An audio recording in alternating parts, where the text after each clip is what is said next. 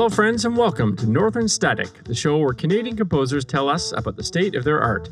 I'm bassist and composer Pete Johnston. On this show, I talk to composers from a range of musical scenes to find out how they make their music, why it sounds the way it does, and most importantly, what they think we should be listening for when we hear it. In today's episode, I talk to pianist, composer, and improviser Marilyn Lerner. Marilyn's wide ranging musical interests include jazz, Cuban music, music for silent films, traditional Jewish music, and classical music, among many others. Improvisation is at the heart of her music making, but she also composes music based on her remarkably diverse musical interests. A chat with Marilyn Lerner coming up next on Northern Static.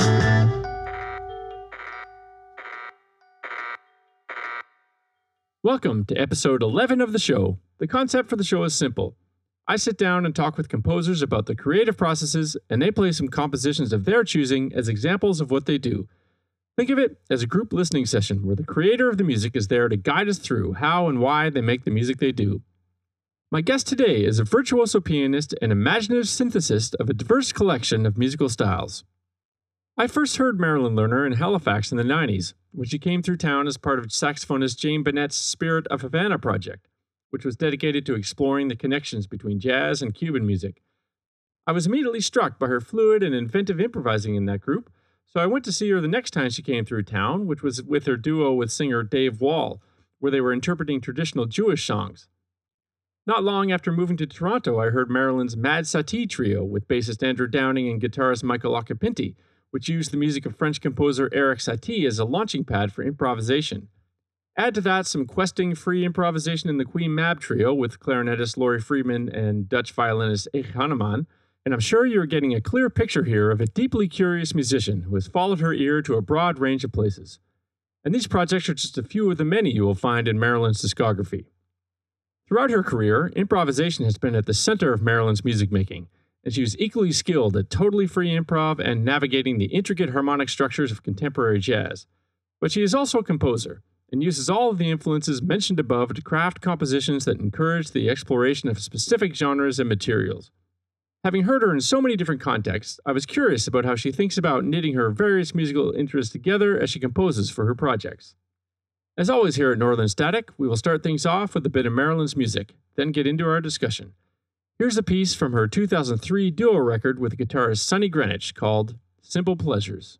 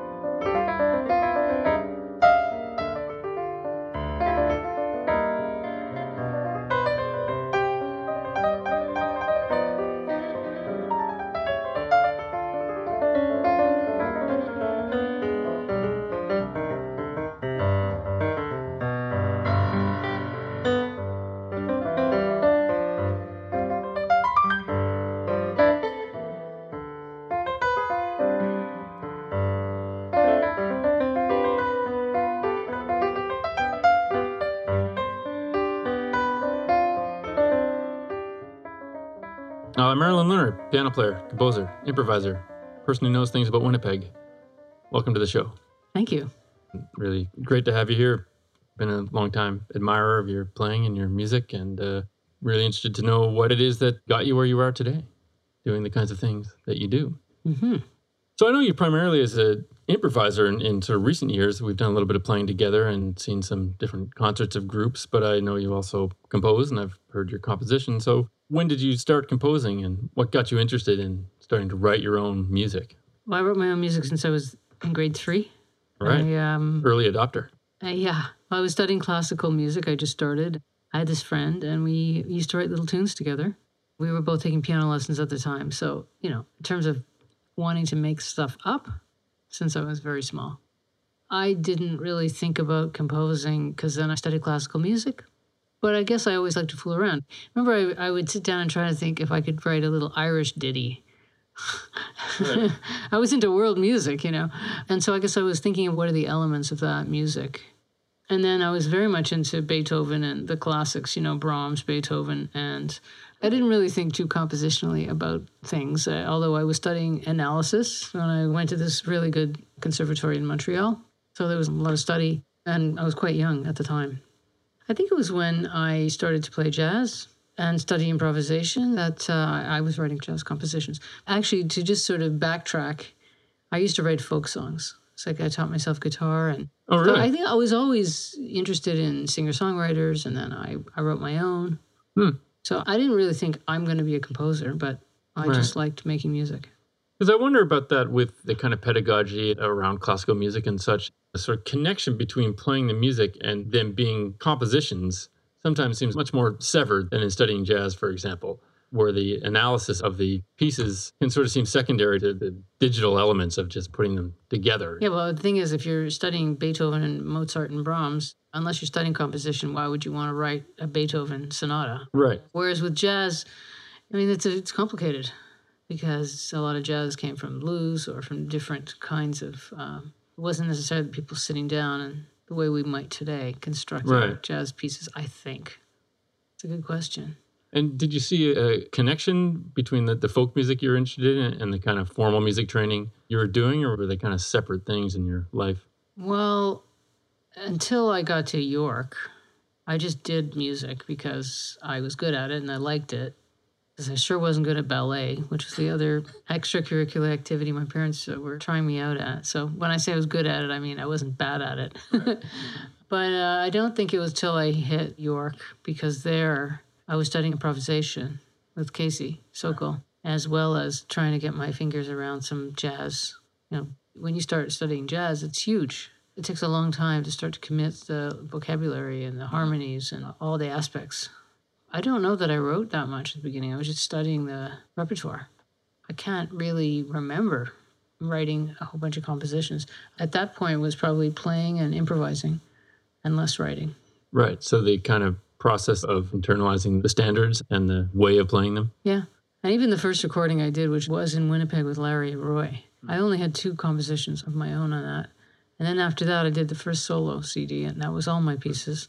And then I was writing more. But I think the thing is, it took quite a long time for me in some ways to sort of figure out what I wanted to write. I didn't want to write something that sounded like a jazz standard. Uh, it took me a long time to find my voice. And I think also you need people to play write for and play with. And then when you have people you like to do that with, it becomes a much more natural thing to do. And where did you develop that community? Was that in Winnipeg or here where you? Well, I had a weird kind of, you know, I went to York and I studied jazz and I did the whole program, but I never really played a lot in the city. I played a lot of parties, but I wasn't playing at George's. I wasn't in that coterie of jazz musicians mm. playing bebop, you know, like great players like Mark Eisenman were in my. So I felt a bit on the outside. And I was at that point also wasn't playing so much jazz. I was playing with a folk singer. I was doing some different kinds of music, rock, blues, country music. I was in all these weird bands. So I wasn't playing so much jazz until I moved to Winnipeg, which is very bizarre. But it was a small city and there were some good players there. And that's where I started to play more in some ways. Hmm. I just couldn't get into the scene here. It was very, I don't know whether it was because I was a woman at the time or I just wasn't a bebopper or whatever it was. But I was pretty down on, on the scene here at the time. So part of that was maybe that I didn't fit into that scene in a certain way and I had to go away to sort of find myself because it was in Winnipeg that I got to experiment, explore Right. a lot of different kinds of music. So were you able to put together a group? Yeah, that's when I met Larry. He's a great guitar player and writer and we had a group and we played at the Alcan Jazz competition and toured across Canada and that group was the one where I played with Claude Ranger. Oh wow. Yeah. We got into the finals at the Montreal Jazz Festival, and our drummer couldn't make it. And he called Claude. Claude said, okay. And then he came and played in Montreal with us, you know, on the outside stage. And Right. then after that, I played a couple of more times with Claude, playing my music. Wow. It's amazing. Yeah. Wow. Mm-hmm. Okay, I've got Mark Miller's book on my shelf Yeah. about him, which I haven't read yet. Maybe now I will. Mm-hmm. So, what were the tunes you were writing at that time? Like, were there particular models you were drawing from? I think I've always written with classical music in my mind. When I say classical music, it's like saying Africa. It's just so Right. bloody big. it's like people think, oh, Africa. Ooh. But particularly Debussy, Ravel, there's certain kinds of harmonies, and it just was in my ears a lot.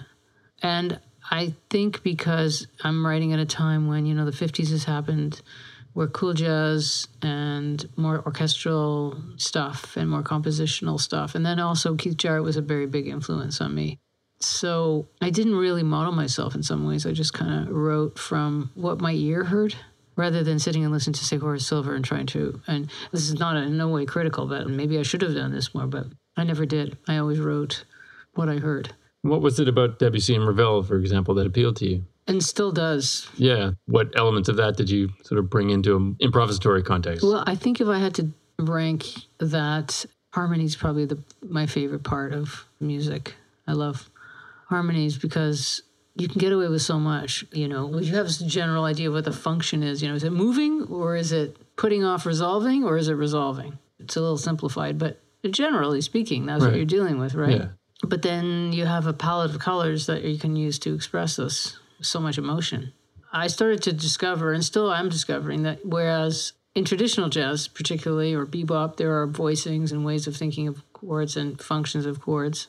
I found in 20th century music more, what the hell? I, you know, I was just, I found chords that seemed to be defying some of those. They worked, but they were sort of defying the function.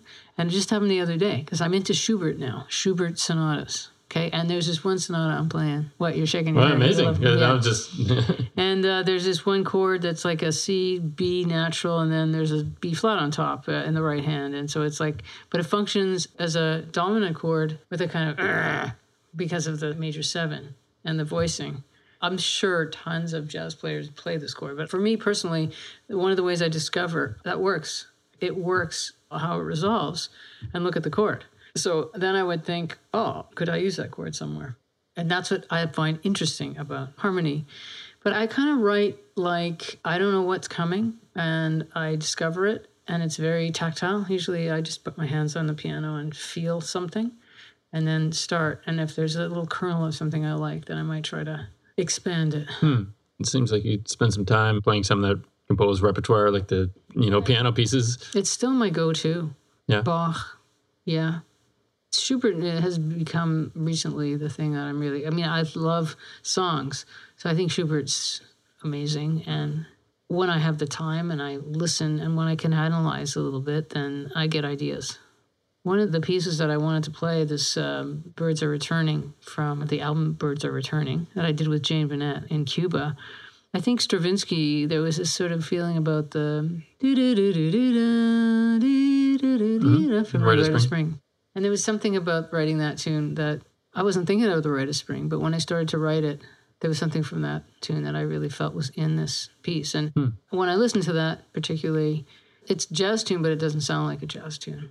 So, like, I've always been a little bit of an outsider. If you're talking about the harmonies and probably the figurations and such from that piano repertoire, how then do you think about crafting that for a improvising group? Like if you're thinking about making harmonic cycles or or more blocks of chords Well, or I haven't written for many large ensembles, so no, I just mean anything that you have done. in terms of writing it for other instruments, Yeah. you mean?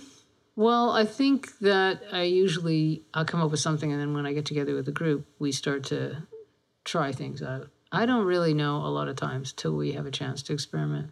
Why don't you try playing this in this octave like that? And I suppose the more I do it, the more I feel confident in not knowing or confident in asking. Let's try this or like let's try that. I, I think I went- through a long period of time with not wanting to be a leader, not really knowing for sure what I wanted, and that seems to be less now. So Right. now it's not that I, I it must be like this and I want this. It's just that I know when I hear something, when I think it feels right, and feel more freer to look for that thing without Yeah. thinking I have to know what I want.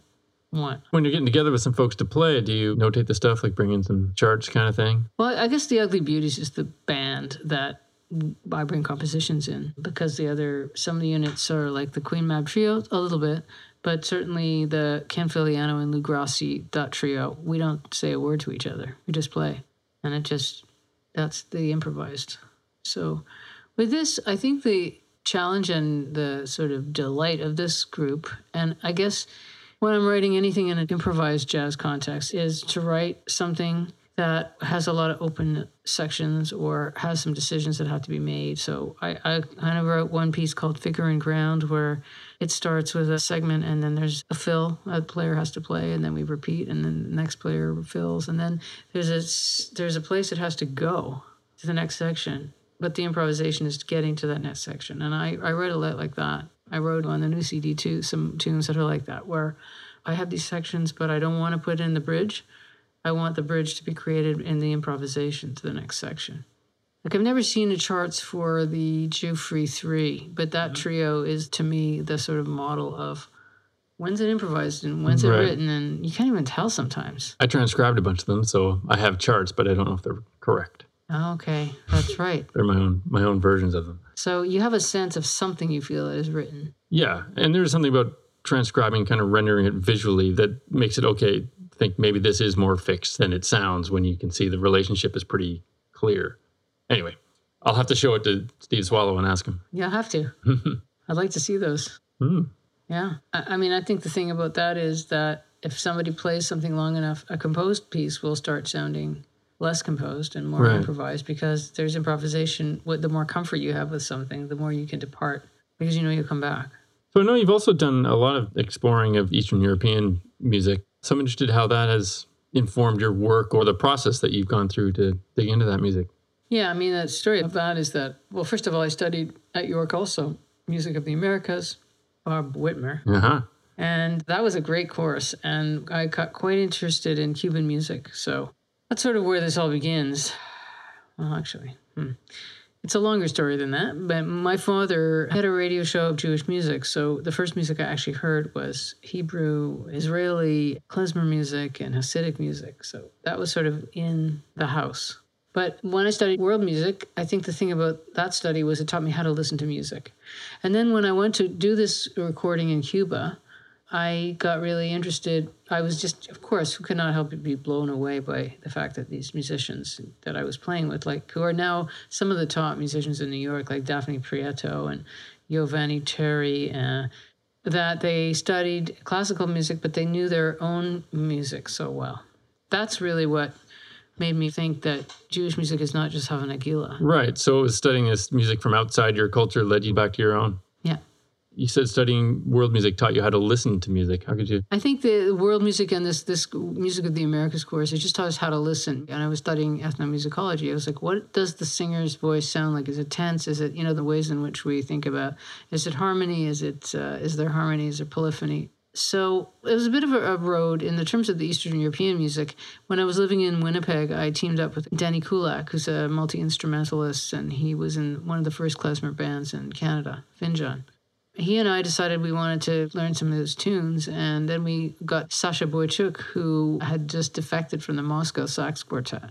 See, the thing about Eastern European music is that the musicians all played with each other. So you have Russian, Ukrainian Jew, Jews played with Hungarian Jews. So there's a lot of influence in that music. And so we put together all these tunes, and Sasha was playing the sopilka, which is the Ukrainian mm-hmm. flute. And we learned some of his tunes that he knew. And so it started to become much richer. And then we would arrange these tunes, try to figure out a way of arranging them that would add some improvisation in there. So started to do that, and then we played here at the Ashkenaz Festival. And then I met a woman there who later became my partner, Adrienne Cooper, who's since deceased uh, about six years ago. And I got introduced to folk songs. And in folk songs, it's like snapshots of the culture. And Like Yiddish folk songs, you mean? Yiddish folk songs, many, many Yiddish folk songs. And uh, then I wrote a series of settings with Dave Wall of uh, Still voice, Yiddish, heart. yeah, yeah, Yiddish lieder. And he got me in listening to Franz Wunderlich, who is an amazing interpreter of Schubert and Schumann lieder. So it all comes together. Because I had the classical background, I could really know how to listen and I knew how to start thinking about, well, this is a Yiddish lieder, so what do we think about that? Or this folk song is talking about war, it's talking about what's this about?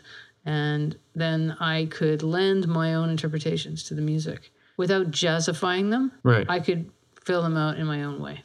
Tell me a little bit about that filling out, I guess, but more just about if you have a particular kind of practice around composing when you do it or how you think about it, if you have a discipline when you're in a writing mode. Mm, No, I don't know if I have a discipline. I mean, I think what happens is if I get an idea and then I try, and if I hit a wall, I leave it, and then I come back and I try to solve that problem. So because I don't, I'm not sitting and composing eight hours a day. I'm writing when I want to. I think a lot of times what happens is that you can't figure out what a transition is going to be from one section to another. You have one idea, and but I, as I say, it's always like for me, it's always trial and error. Like, does this melody want to go here? And I hear it somewhere in my mind, but I can't quite grasp it yet. So I leave it, and then it starts to present itself again. And I'm I'm very. It's more like sculpting, I think, when I write. So take away stuff and figure out what's the right note. And I don't write a lot, but I tend to write more economically or more simple, shorter things. And really, I want to hear something that I is in there, but I haven't heard before. It's kind of like that. I feel like I'm always reaching for something. And do you find yourself writing for specific projects, thinking of it that way, or kind of more general sense and then fitting compositions to different projects? Hmm. Well, if I was a prolific composer, I'd have a lot of different answers for you here. So I feel, but I mean, with the Ugly Beauties, for example, definitely written some music for them. And I think when you have someone to write for, like I said, if you're not going to play a solo, I mean, I could do another solo recording, I feel, at this point of pieces I've never played and explore them more. I mean, uh, Paul Bley is a big inspiration that way. There's a lot to explore there. But to me, generally the compositions have been springboards for improv. So, in terms of discipline, to answer your question, I just try to stay with it. But if it's not coming, I don't force it. Sometimes it can take months for something to resolve itself. And then I'll go thinking, wow, right, I struggle with this for so long. Why? It's that bar. Well, maybe now's a good time to hear some. You brought a couple pieces along, but maybe we should start with the Birds Are Returning from the album mm-hmm. Birds Are Returning. Thank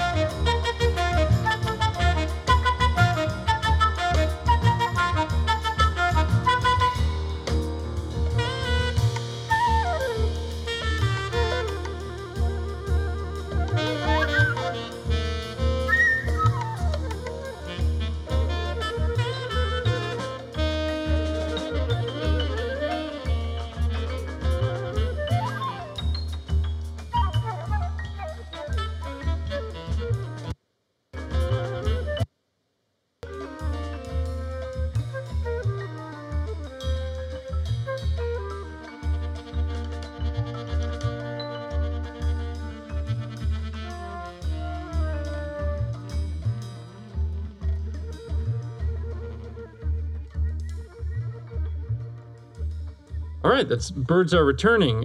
So, what about that tune made you want to bring it in? Well, it's a composition. It's interesting. There are elements that I like in pieces. It has some uneven bars. They're not all in 4 4. And it was, again, uh, it was a good example of the way I write. It's as if something's hidden there, or something, it's like a sculpture. And when I start, it's just like unformed. And then as I start to whittle away at what I don't want, it's almost a sort of reductive way of writing to what I really do want. There's not one note I don't like in that piece. Because I could probably write a lot more stuff, but I don't like to write a lot of stuff. I like to write the stuff that's distilled. That's really Hmm. what I want to say, and I so I'm proud of that piece. I think it's a really nice piece, and it's a great piece to play on and to play. It rocks. And then I also think that it's not, like I said, a jazz piece. It's not a jazz piece. There is some influence in there of some of the classical stuff for me. Yeah. I mean, that's a nice point sometimes that we forget is the answer can be sometimes as simple as it's fun to play. It sounds fun to play. Like it's a joyous sounding piece, but also just the way that players approach it as such. I mean, I could play something else right now. It's a sad ballad that I wrote after both my parents passed away, and there's not one note in there that I don't feel. Okay. It's called Open My Eyes, dedicated to my mother. This is the uh, Ugly Beauties with Yeah. Matt Brubeck on the cello Mhm. and Nick Fraser on the drums. Mhm. All right.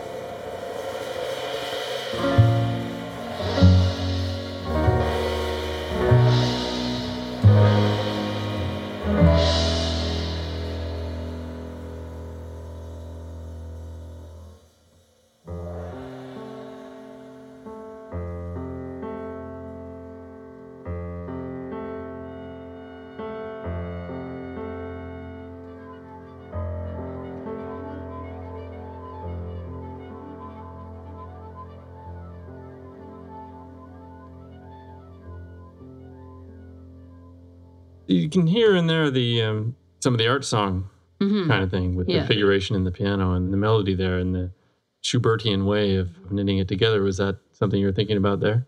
Well, I just listen to a lot of the music, so I think it, it sort of it seeps in.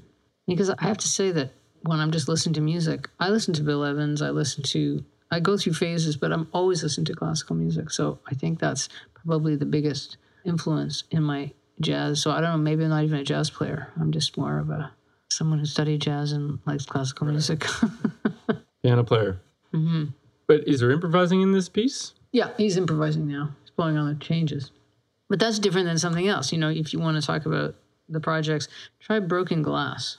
This is one of those pieces that has some written sections and then has sections that are, you'll, you'll see when you hear it. There's parameters in the sections, but they're pretty open.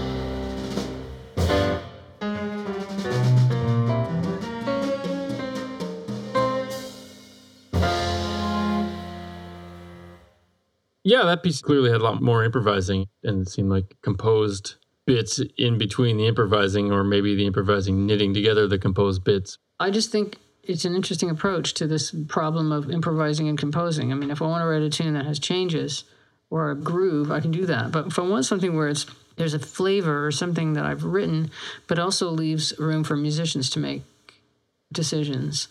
And I do tend to like harmonies, I like melodies. I rarely write stuff that's really so out there. So it's always a challenge to write something that doesn't sound like this is the written part and this is the improvised part. So what I'd like to develop more is this idea of providing some structure but allowing for people to make decisions. How are you going to get from here to there? So there's another tune I wrote, Raccoon. It gets to a certain part. We're improvising on two bars, and then we have to make our way to a 5 8 section. And every time we do it, it's completely different, of course, right? And as we get to do it more, we can really build something so that it sounds organic. That I love that part of music making, where we're all thinking together about how to transition from one section to another so that it's smooth. Now, I think that's a really great thing for a group to do. And yet, there's still a composition there. It's not entirely free. Giving kind of goalposts to work towards. And that's what I thought the Giuffre 3 was doing. Mhm. That Live in Stuttgart album was a very major Right. influence for me Yeah. in terms of being able to do that. Yeah, I think that's what they did most of the time. They didn't play free, there was always a composition. There was somewhere to go, but then Yeah. they extrapolated and You mentioned earlier, kind of off the cuff, that uh, maybe you weren't really a jazz musician. Part of what I'm exploring on the show here is the idea of identity and composer as a particular kind of identity that we all might relate to in different ways. And of course, jazz comes up all the time. So, offhandedly suggesting maybe you're not really a jazz musician, uh, what does it mean? I mean, I love to play the music, and it's one of the highest forms of music. Uh, when I think about people who really devoted their lives to playing within a tradition, then I feel like, well, no, I don't think I've done that. I've been a bit more restless. And I think in some ways, through the years, sometimes it's been depressing because I felt like, well, I have to sort of follow my own path, wherever it's going to get me or not get me. And when I listen to people play who are dedicated, bebop players are dedicated. I, I don't have those kinds of chops, but I understand music, and I, I guess I go more into the freer, free jazz, Cecil Taylor school. I will listen to a group that sounds like, yeah, that's a certain kind of level of jazz. So I suppose I am a jazz player, not like some other jazz players, but as I am. Yeah, I guess for me the issue comes around talking around the practice and the sound and versus the repertoire or the relationship between that. Because I hear and you're playing a lot of jazz, but you're not playing that repertoire, right? Or those kind of those kind of chord progressions and that kind of harmony. Yeah, I mean, one of the things we just did, there's this nice little group with Evan Cartwright and Reg Schwager and Brody and I. Well, Brody and I used to get together and just play a standard, but free. And this group did a bunch of standards, but we played them in a, an incredibly loose way. And I love doing that because we all know the tunes, but we could just do so much with it. But when I'm sitting and playing, I learn standards. I mean, when I'm practicing and just at the piano, I will do the things that I always was taught to do or learned to do, which was take a tune, play it in different keys, try to just harmonize every note and just keep going. Those kinds of things, I still do that. And if I'm playing a certain kind of gig and or I can play jazz tunes and I love to do it and it's a study. I haven't spent years and years and years playing in jazz clubs. That's just not the way my path has been. So Right. what, do you, what do you do with that? I don't know. Don't ask me to start a podcast. That's what I did. So I love, you know, I love music making and I love to play jazz. But I like, I guess, after many years, when you got a lot of different interests, when you're younger, it sounds very scattered. As you get older, it sort of coalesces and it starts to become a little bit more who you are. I think that's been what I'm trying to say here. As in the different kinds of music that you've explored. Yeah, I mean, I think everyone who plays any music over years just develops their own style after a while. I mean, it's inevitable. And I just feel that the way it's gone for me, I mean, I'm sitting here, we're talking about Eastern European Jewish music. I did the solo album of Jewish folk tunes called Romanian Fantasy, or I did a solo CD of my compositions, or I did this thing in Cuba, or I have this trio with Ig Henneman and Lori Freedman, and or, you know, the Ugly Beauties. I mean, what the hell do you do? And I know that we're, a lot of us are project driven and have different projects, but I've done a lot of different things over my life. And that comes out in the compositions. Yeah, it has to. Where else is it going to go? I don't know. Conversation. okay. I, I mean, that seems like as spot as any to, to wind it up. Thanks so much for coming. Oh, it was a Well, well- pleasure. And we'll be listening. That's the show, friends. I hope you liked it. You can find out more about Marilyn and listen to her music on her website, marilynlerner.com. As always, the content and sound quality of the show is the sole responsibility of me, Pete Johnston. Once again, I had some production and editing help from Julian Muya. Thanks for that, Julian. If you like the show, please subscribe to my very occasional episodes and maybe rate and review it somewhere if you can spare the time. Also, if you could tell all your friends to have a listen, I would appreciate that too. For some reason, I'm not on any social media, so I'm counting on you more fully realized digital citizens out there to spread the word. Thanks for listening, and stay tuned for the next episode, which will be a chat with composer, cellist, writer, and organizer Nick Storring. As usual, we'll let my guest play us out. Here's a track from Marilyn's 2006 album, Romanian Fantasy, on which she crafts solo improvisations on Eastern European and Jewish melodies. This one is called Fun Tashlik Throw Your Sins to the World. Until next time, thanks for listening to Northern Static.